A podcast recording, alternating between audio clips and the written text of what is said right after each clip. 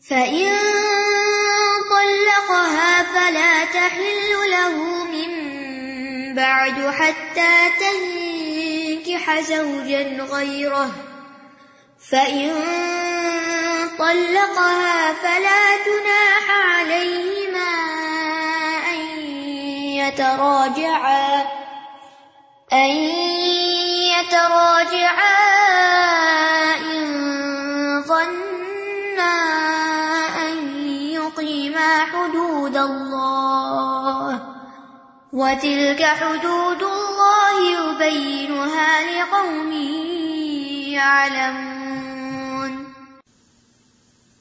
فَإِن طَلَّقَهَا پھر اگر اس نے اس کو طلاق دے دی، کس نے؟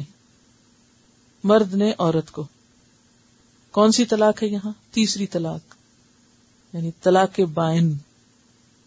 فلا تحل لہو اب عورت اس کے لیے حلال نہیں ہوگی۔ مم باد اس کے بعد۔ تیسری طلاق کے بعد نہ رجوع ہے نہ نکاح ہے۔ ٹھیک ہے؟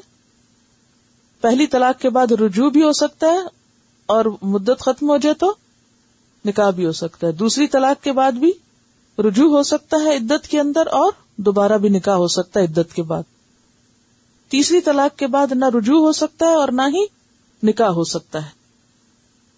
تو وہ عورت اس کے لیے حلال نہیں ہوگی، اس کے بعد حتی تن کے زوجن غیرہ یہاں تک کہ وہ عورت کسی اور مرد سے نکاح کرے۔ اس کو کیا کہا جاتا ہے؟ حلالہ۔ لیکن یاد رکھیے کہ حلالہ کرنا اور کرانا سخت ناپسندیدہ ہے اور ایسا کرنے والے پر لانت کی گئی کس پہ لانت کی گئی؟ کرنے والے اور کرانے والے پر۔ یعنی جس کے لیے کیا جائے؟ یعنی شوہر۔ اور جو عورت اس نیت سے نکاح کر رہی ہے، اب آپ دیکھیے کہ حلالہ جو ہے، وہ کیوں منع ہے؟ اور اتنا ناپسندیدہ کیوں ہے؟ اس کی بنیادی وجہ کیا ہے؟ حلالہ کا مطلب سمجھتے ہیں، آپ کے نہیں سمجھتے؟ کیا ہوتا ہے حلالہ؟ عورت اپنے پچھلے شوہر کے لیے حلال ہونے کی خاطر کسی دوسرے مرد سے شادی کرے اور پھر بس نکاح کر کے اور اس سے تعلق قائم کر کے فوراً پھر طلاق واپس لے کے اور دوبارہ پہلے شوہر سے جا کے شادی کرے۔ یہ سخت ناپسندیدہ چیز ہے۔ یعنی عورت کو اپنے سابقہ شوہر کے لیے حلال کرانے کے فیل کو حلالہ کہا جاتا ہے، کرنے والے کو محلل کہا جاتا ہے، جس کے لیے کیا جاتا ہے، اسے محلل لہو کہا جاتا ہے۔ اور ایسا کرنا سخت ناپسندیدہ ہے۔ کیوں؟ اس لیے کہ سب سے پہلے تو نیت ہی خراب ہے۔ نکاح کس لیے ہو رہا ہے؟ کہ ساتھ نہیں رہنا۔ تو آپ کو معلوم ہے کہ نکاح کرتے وقت کیا ارادہ ہونا چاہیے؟ کہ زندگی بھر کا ساتھ نبھانا ہے۔ حلالہ میں کیا ہوتا ہے؟ ایک یا دو راتوں کے بعد طلاق لے لی جاتی ہے۔ اور اگر وہ شوہر طلاق نہ دے تو جبرن لی جاتی ہے۔ پھر آپ دیکھیں کہ مقصد کا بھی فرق ہے۔ نیت کا فرق دوسرا ہے مقصد کا فرق۔ مقصد کا فرق کیا ہے؟ جانور نے کہا جو ہوتا ہے، اس میں مقصد کیا ہوتا ہے؟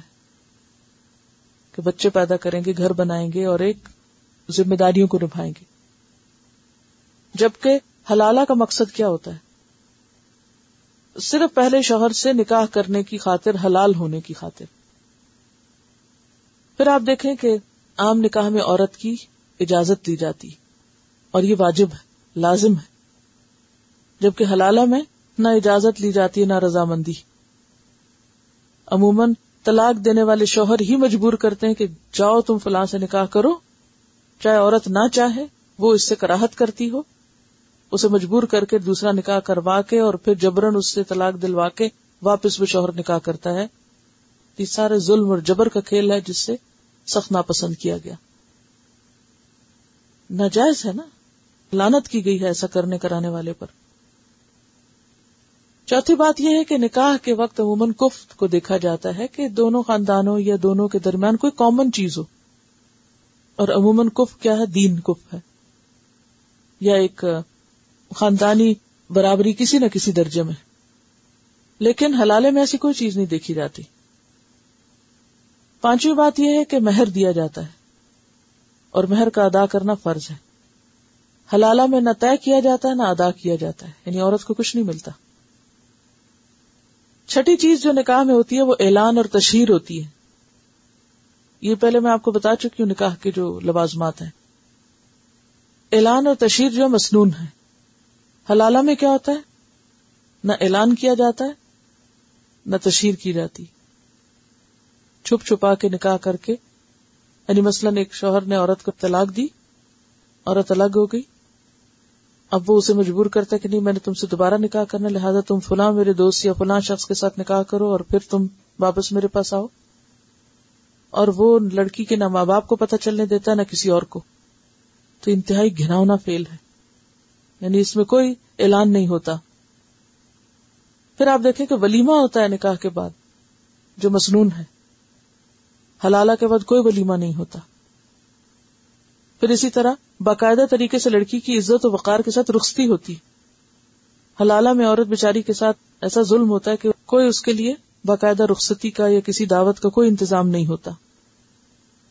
پھر اسی طرح عموماً معروف طریقے میں کیا ہے، جیسے ہمارے معاشرے کے اندر کوئی جہیز، کوئی تحفے، تحائف، لیکن حلالے کے وقت لڑکی کو نہ کسی قسم کو کوئی جہیز دیا جاتا ہے اور نہ ہی کوئی تحفے، تحائف۔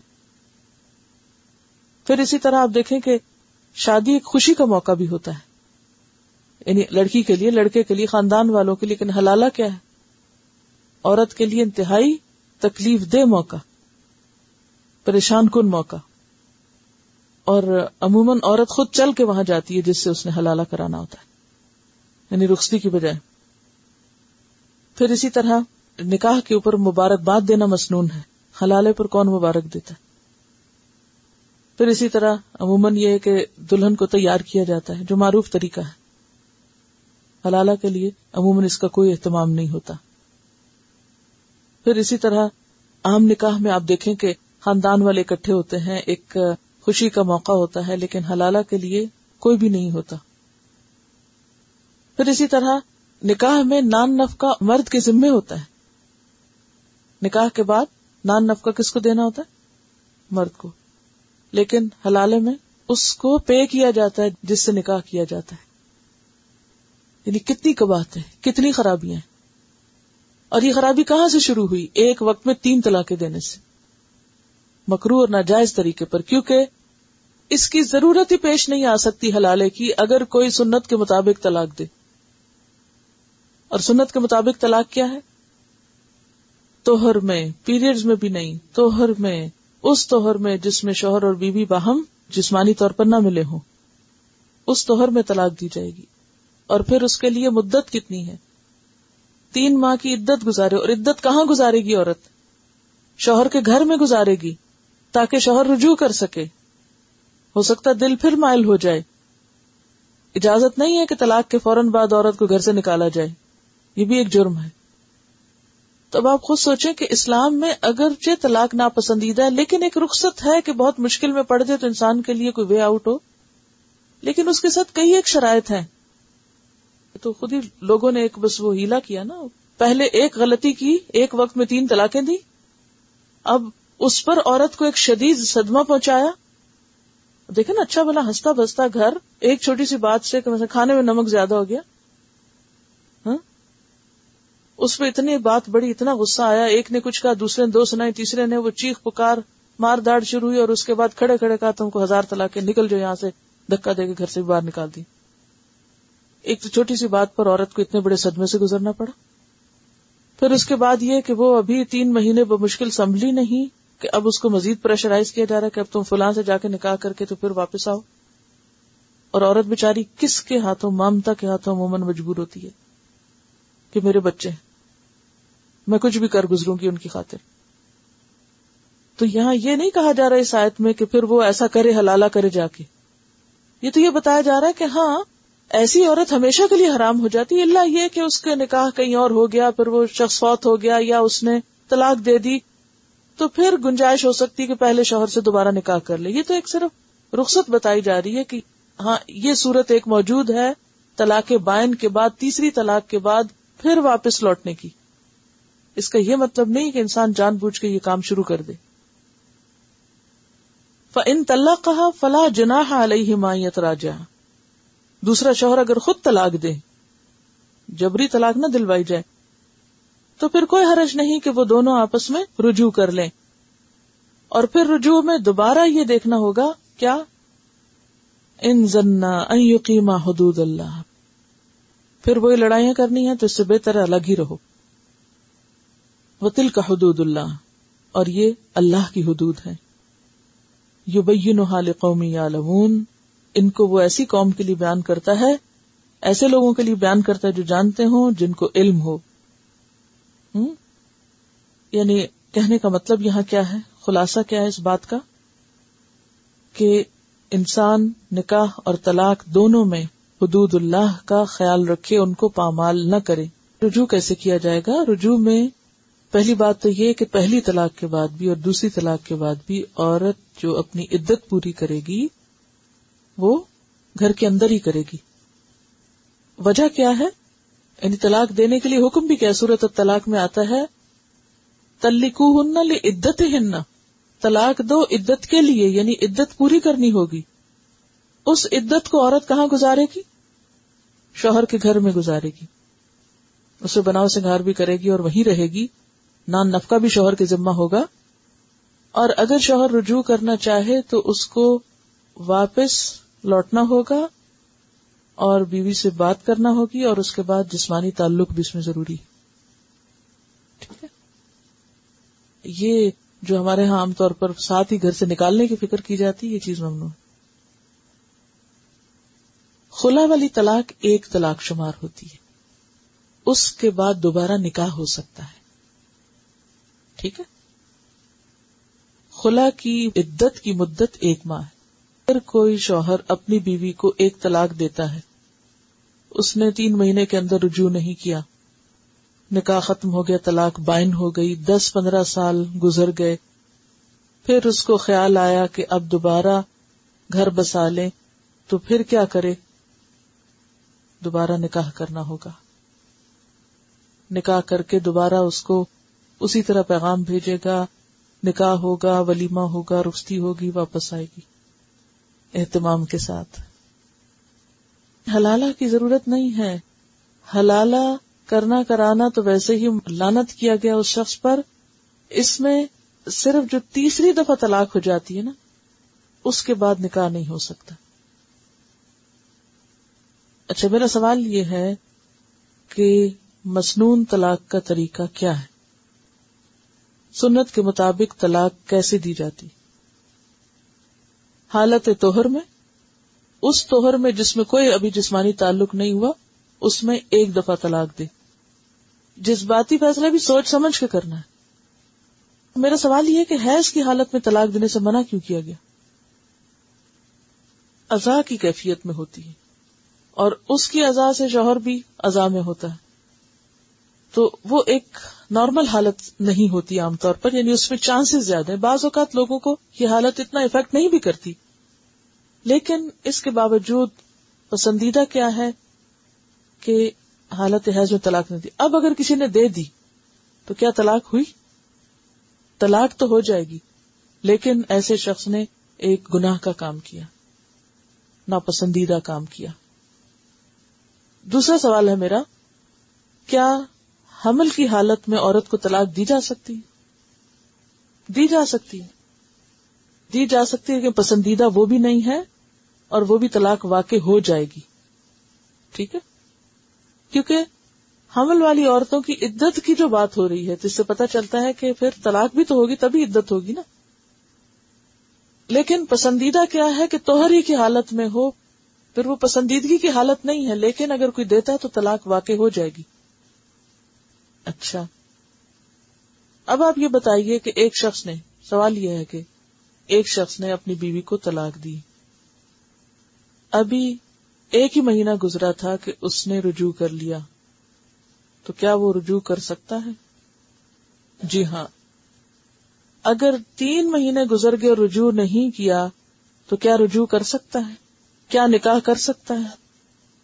اب رجوع نہیں کر سکتا، اب دوبارہ نکاح کے ساتھ پھر بسا سکتا ہے۔ اچھا اب آپ دیکھیے کہ اب دوسرے دفعہ نکاح کرنے سے اس کو مزید تین طلاقیں دینے کا حق نہیں مل جاتا۔ وہ ایک حق زندگی میں ایک دفعہ جو اس نے لے لیا، ایک طلاق دینے کا ہو گیا، اب اس کے پاس ایک چانس ہو رہا ہے۔ پھر نکاح کیا، اگر خدا نخواستہ پھر طلاق دے دی اور عدت کے اندر رجوع نہیں کیا، تو پھر کیا ہے؟ ایک دفعہ اور نکاح پھر کر سکتے ہیں۔ پہلی دفعہ نکاح کیا۔ طلاق دی۔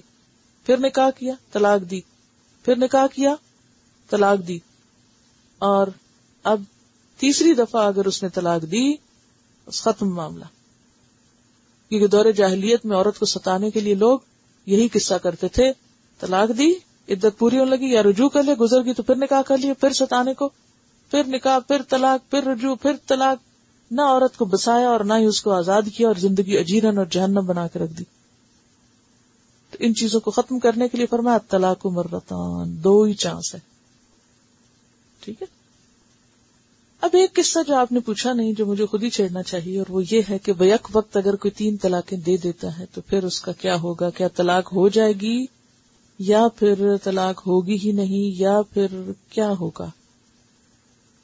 تو پہلی بات تو یہ ہے کہ یہ خلاف سنت ہے۔ یہ طریقہ دین کے خلاف ہے، حرام ہے۔ اور حضرت عمر رضی اللہ تعالی عنہ اس شخص کو کوڑے لگا کے اس کی پیٹ زخمی کرتے تھے جو ایک وقت میں تین طلاقیں دیتا اب آپ دیکھیے کہ اس کے اوپر تھوڑی سی بات میں کروں گی آپ سے۔ اب آپ دیکھیے کہ ایک طریقہ آپ نے قرآن میں پڑھ لیا کہ طلاق و مرتان، کہ طلاق کا طریقہ یہ ہے، سنت سے آپ کو پتا چل گیا کہ کس وقت کس حالت میں طلاق دی جائے گی۔ لیکن جب لوگ کسی بھی حق کو مس یوز کرتے ہیں یا کسی بھی اختیار کو غلط طریقے سے استعمال کرتے ہیں، تو ایسی صورت میں پھر اس کی تھوڑی سی اس پر تحقیق یا اس کے بارے میں جاننا ضروری ہے۔ تو پہلی بات یہ کہ ایک ہی وقت میں تین دفعہ طلاق بولنا جو ہے، یہ خلاف سنت ہے۔ یہ جو کہا گیا نا کہ طلاق مرتان، تو یہ نہیں کہا گیا طلاق تلقتان تلقتان کا کیا مطلب ہے؟ دو طلاقیں یا تین طلاقیں۔ اگر یہ کہا بھی جائے کہ ایک وقت میں دو طلاقیں، تو پھر دو دفعہ بولے نا، تین بولنے کی کیا ضرورت ہے؟ تین شاید اس لیے بولتے ہیں کہ پھر اس کے بعد اب بسانا نہیں۔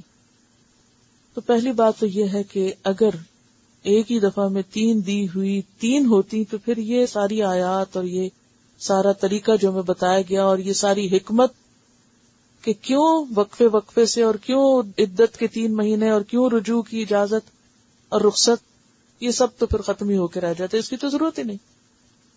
پھر اس آیت کو پڑھنے کی کیا ضرورت ہے؟ اگر ایک ہی جھٹکے میں عورت کو، آپ دیکھیے کہ مرغی کو بھی ذبح کرنا ہو نا، تو ایک جھٹکے سے ذبح کرنا منع ہے۔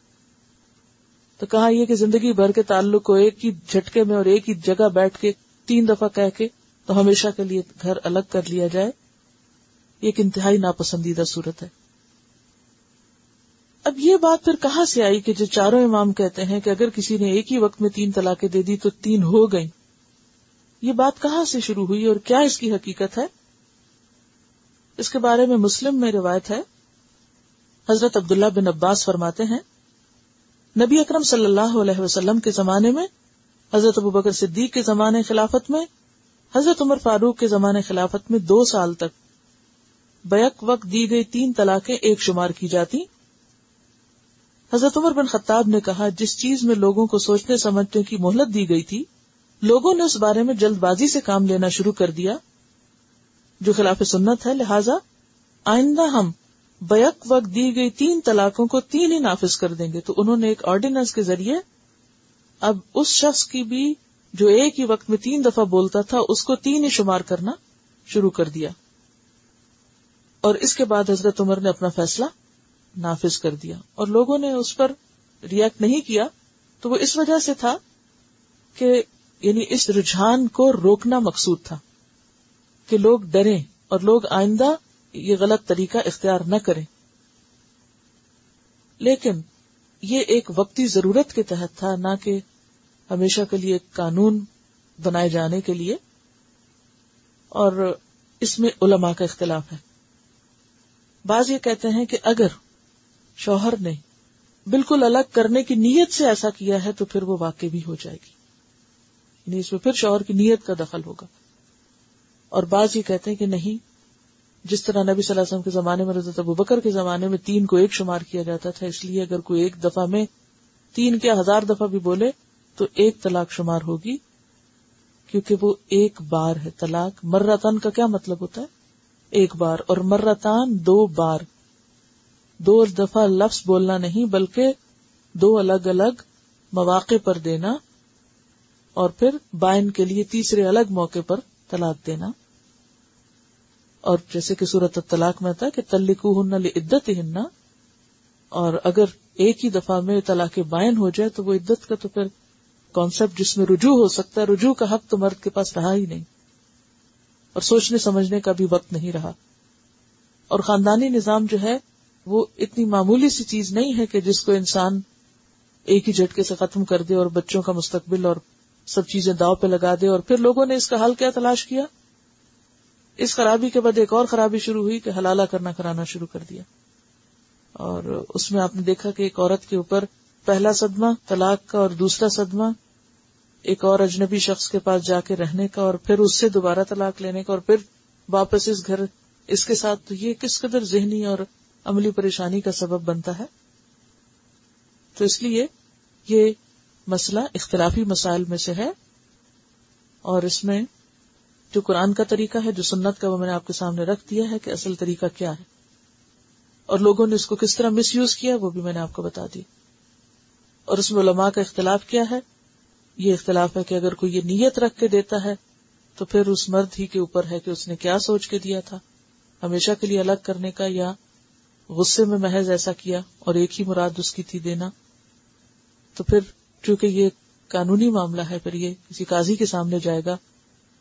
اس لیے اس حکم کو پڑھ کر آپ فتوا دینے کے قابل نہیں ہوئے۔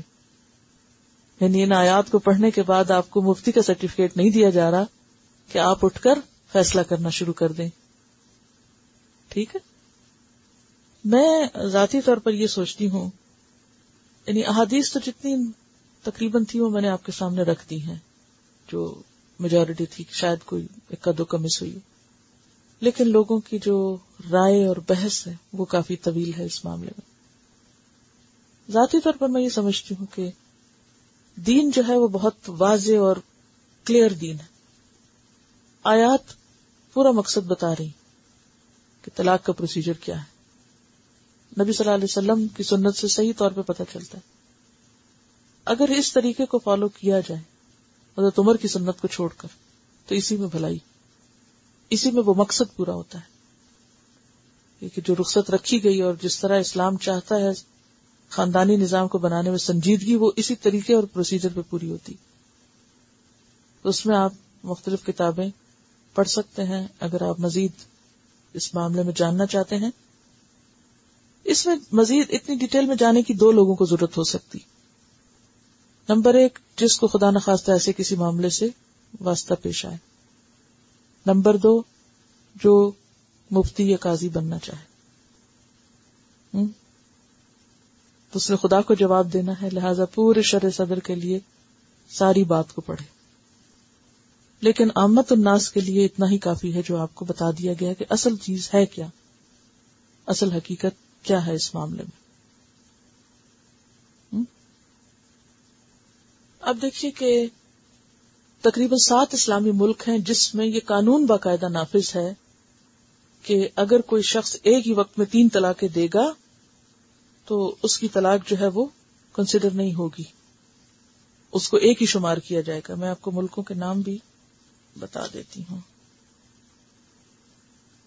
سات اسلامی ممالک، جن میں مصر، سوڈان، اردن مراکش، عراق، شام اور پاکستان شامل ہیں۔ ایک مجلس کی تین طلاقوں کو ایک ہی طلاق شمار کرنے کا قانون نافذ ہے یعنی قانون موجود ہے۔ بعض اہل علم کے نزدیک بیک وقت دی گئی تین طلاقیں تین ہی شمار ہوتی ہیں۔ لیکن بات یہ ہے کہ نبی صلی اللہ علیہ وسلم کے زمانے میں تین کو کیا شمار کیا گیا؟ ایک شمار کیا گیا۔ آپ کے مقابلے میں حضرت عمر کا اشتہاد ایک وقتی ضرورت تو پوری کرتا ہے، مگر آپ کے قانون کی جگہ نہیں لے سکتا۔ پھر اسی طرح یہ ہے کہ امام مسلم کی صحیح روایت میں وہ حدیث جو میں نے ابھی آپ کے سامنے پڑھی کہ آپ صلی اللہ علیہ وسلم کے زمانے میں، پھر حضرت ابو بکر کے زمانے میں اور عمر رضی اللہ تعالیٰ عنہ کے بھی ابتدائی دو سالوں میں یہی قانون نافذ تھا۔ پھر اس کے بعد حضرت عمر کے اشتہاد کے بعد بھی کبھی امت کا اس پہ اتفاق نہیں ہوا کہ ہاں ایک ہی وقت میں تین بولنے سے تین ہو جائیں گی۔ پھر اسی طرح یہ جو حضرت عمر نے آرڈیننس نافذ کیا تھا، وہ لوگوں کو ایک خرابی سے روکنے کے لیے کہ اگر تم نے ایسا کیا تو بطور سزا تم پر نافذ ہو جائے گا۔ لیکن وہ ایک وقتی ضرورت تھی، وہ ایک مستقل قرآنی حکم اور ایک سنت کی جگہ نہیں لے سکتی۔ بہرحال باقی مذاہب ہیں، ان کے اندر یہ چیز موجود ہے کہ وہ اس کو ایک ہی شمار کرتے ہیں، لیکن اگر دونوں طرح کے دلائل کو آپ سامنے رکھ کر دیکھیں، جو چیز کلک کرتی ہے، وہ یہی ہے کہ نمبر ایک، اسلام میں جو مقصد ہے شادی کا، اس کے قریب تر کیا بات ہے؟ عورت کے حقوق کی ادائیگی یا ایک گھر کو بچانے کے لیے کیا چیز درست ہے؟ سب سے بڑی بات یہ کہ خود قرآن اور سنت کا طریقہ کیا ہے۔